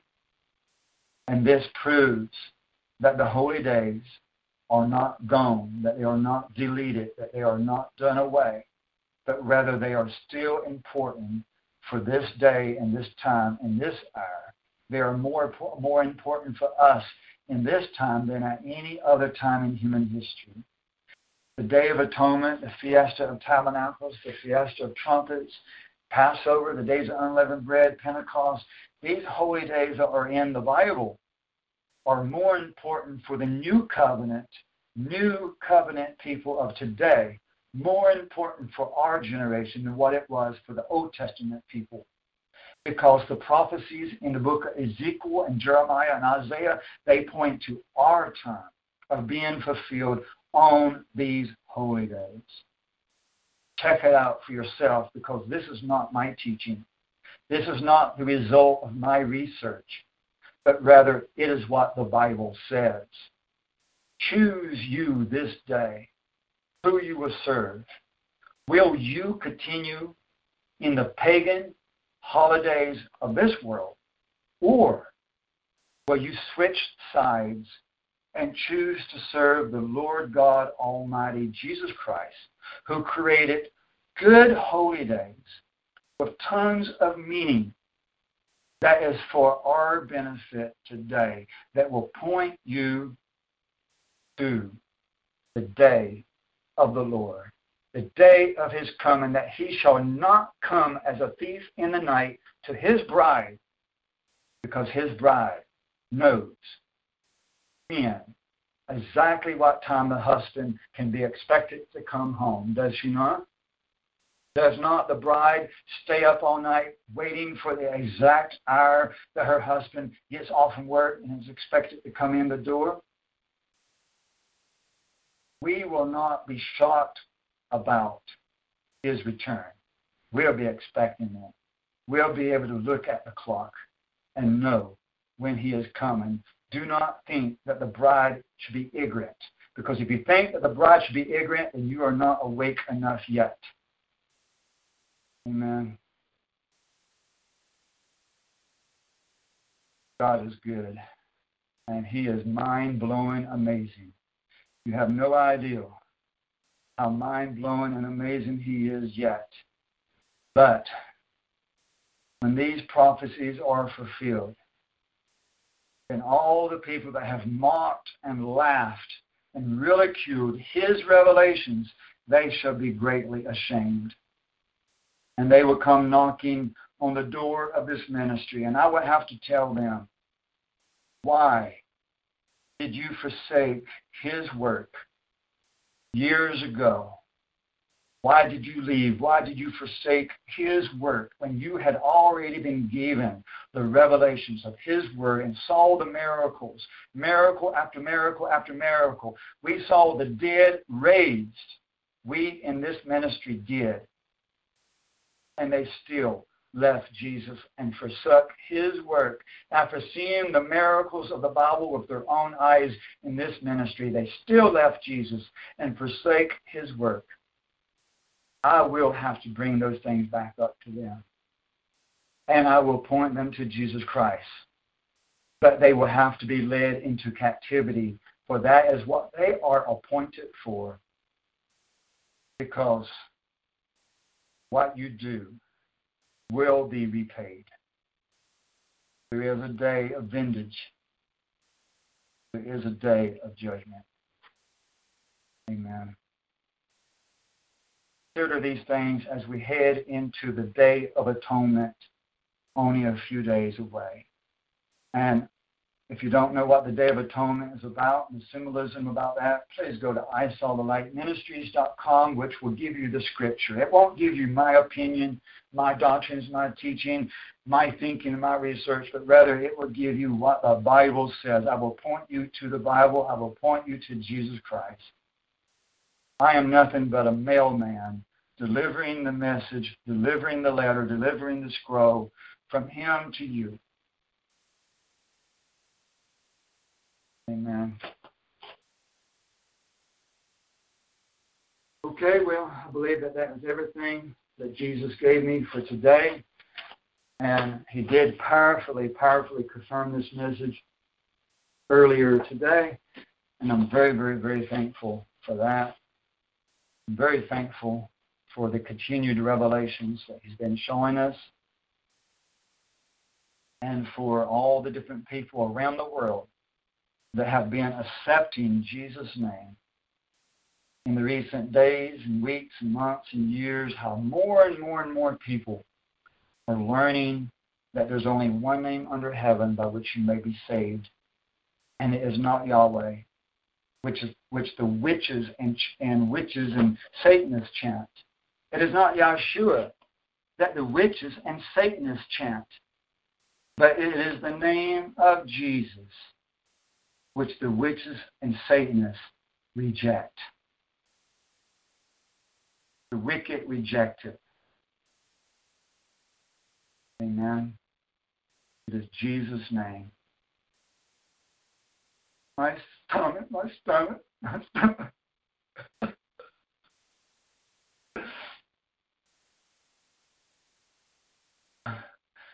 my soul and my stomach wants to vomit and cry because of how many people that have trampled underfoot the name of Jesus and embraced the names of demons and are praying to demons. When they have been taught by the Freemason preachers that God's name is the Y names and it's a lie and they have trampled underfoot the name of Jesus and called Jesus' name evil. These people, why would you do that?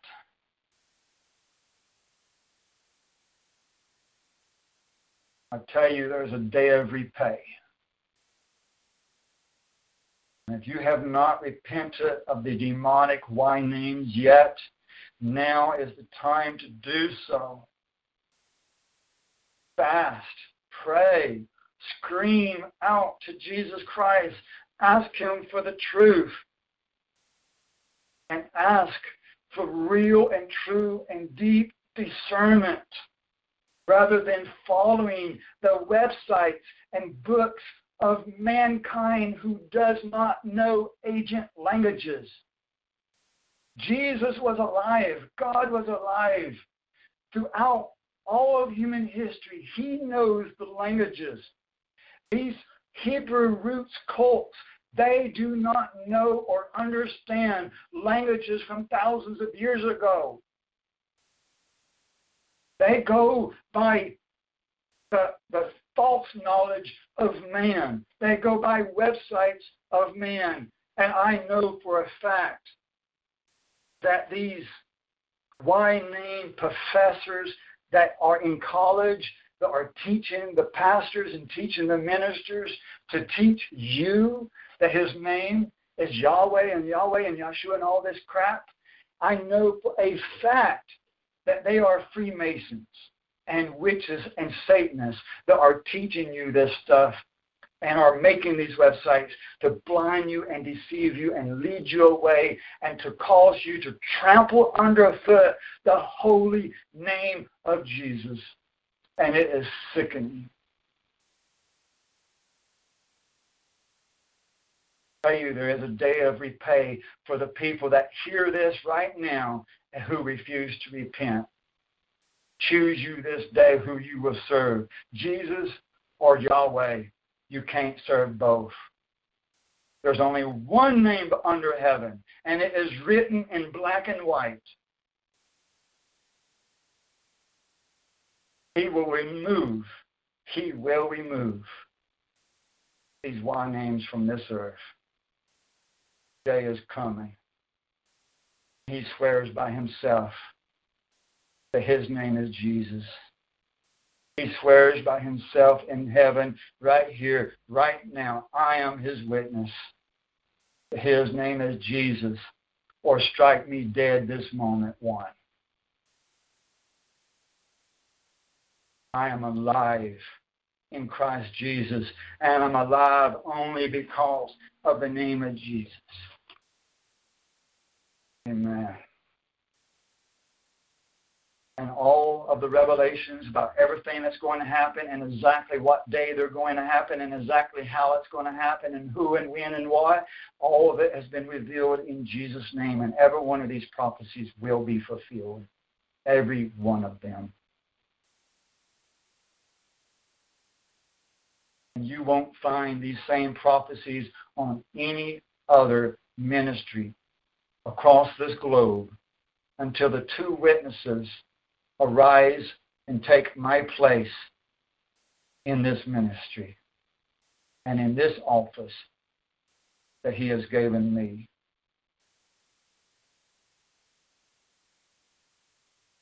And if you don't believe it, cry out, shout, and scream in your prayers to Jesus because he's enough. He, he's had enough of all these fake prayers. He's had enough of the games and the childish play and these quiet little meaningless prayers. He wants deepness of heart. He wants sincerity. He wants what's way down deep inside of you. Search for Him diligent with all of your heart, with all of your mind, with all of your soul.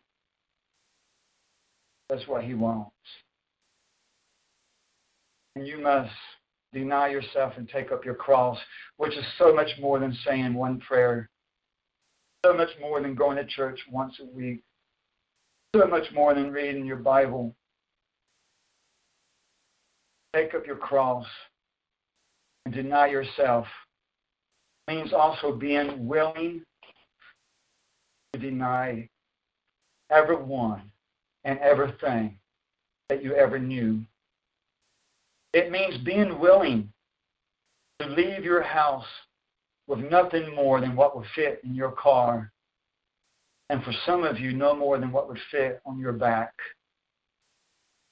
And turning your back against the computers and the websites and TVs and the internet and turning all that stuff off, selling everything you've got, and entering the wilderness where there would be no electric, but for almost everyone, they say, I can't do it. I'm too old. I'm a woman. You're a false prophet. Whatever, whatever, whatever. Whatever excuse they can find. Well, that ain't what God wants of me. Whatever excuse that they can find.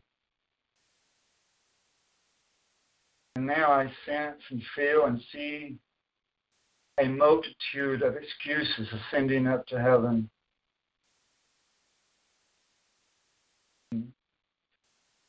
I'm overwhelmed with filling all the excuses from all over the earth, from out of every mouth, out of every mouth on the earth, all the excuses.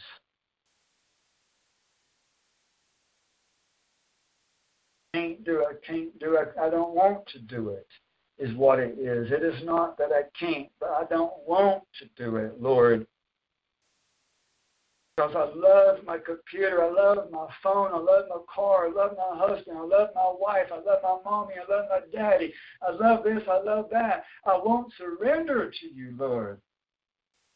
I surrender everything to you except my husband, my wife, my wife, my car, my job, my sports, my football, this and this and this. I will surrender everything to you except for everything. Amen.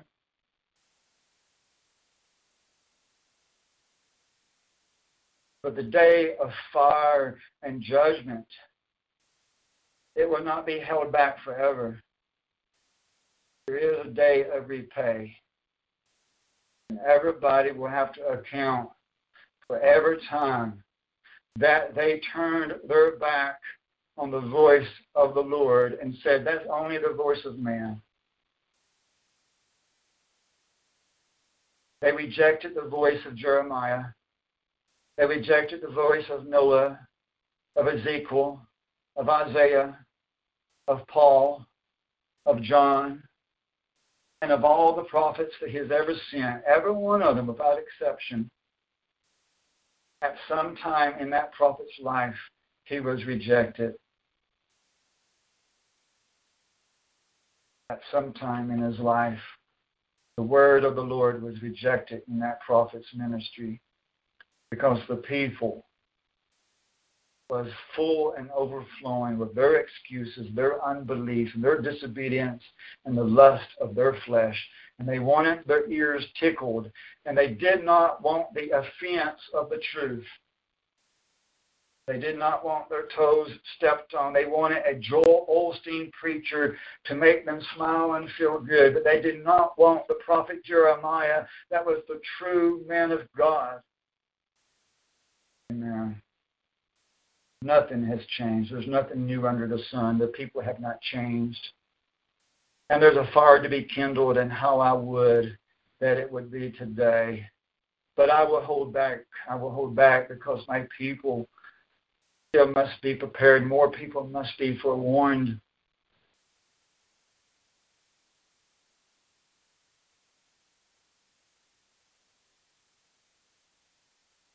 But even if you want to come,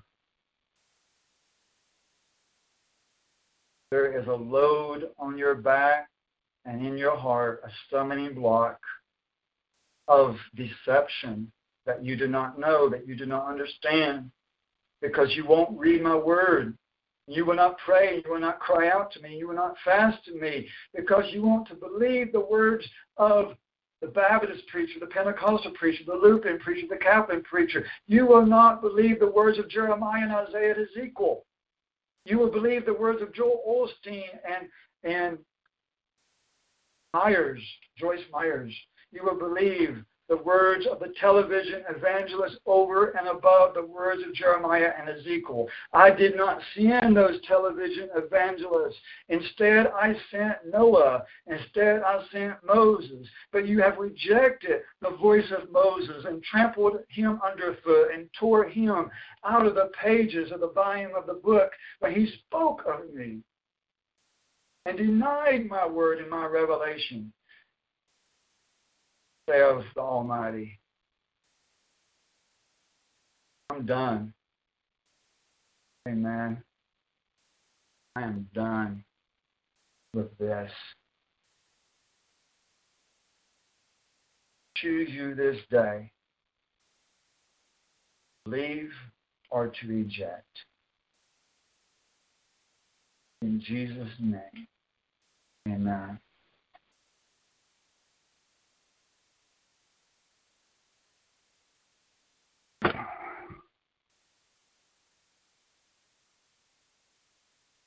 It is Ryan here, and I have a question for you. What do you do when you win? Like, are you a fist pumper, a woohooer, a hand clapper, a high fiver? I kind of like the high five, but if you want to hone in on those winning moves, check out Chumba Casino. At ChumbaCasino.com, choose from hundreds of social casino style games for your chance to redeem serious cash prizes. There are new game releases weekly, plus free daily bonuses. So don't wait. Start having the most fun ever at ChumbaCasino.com. No purchase necessary. Group. Void were prohibited by law. See terms and conditions. 18 plus.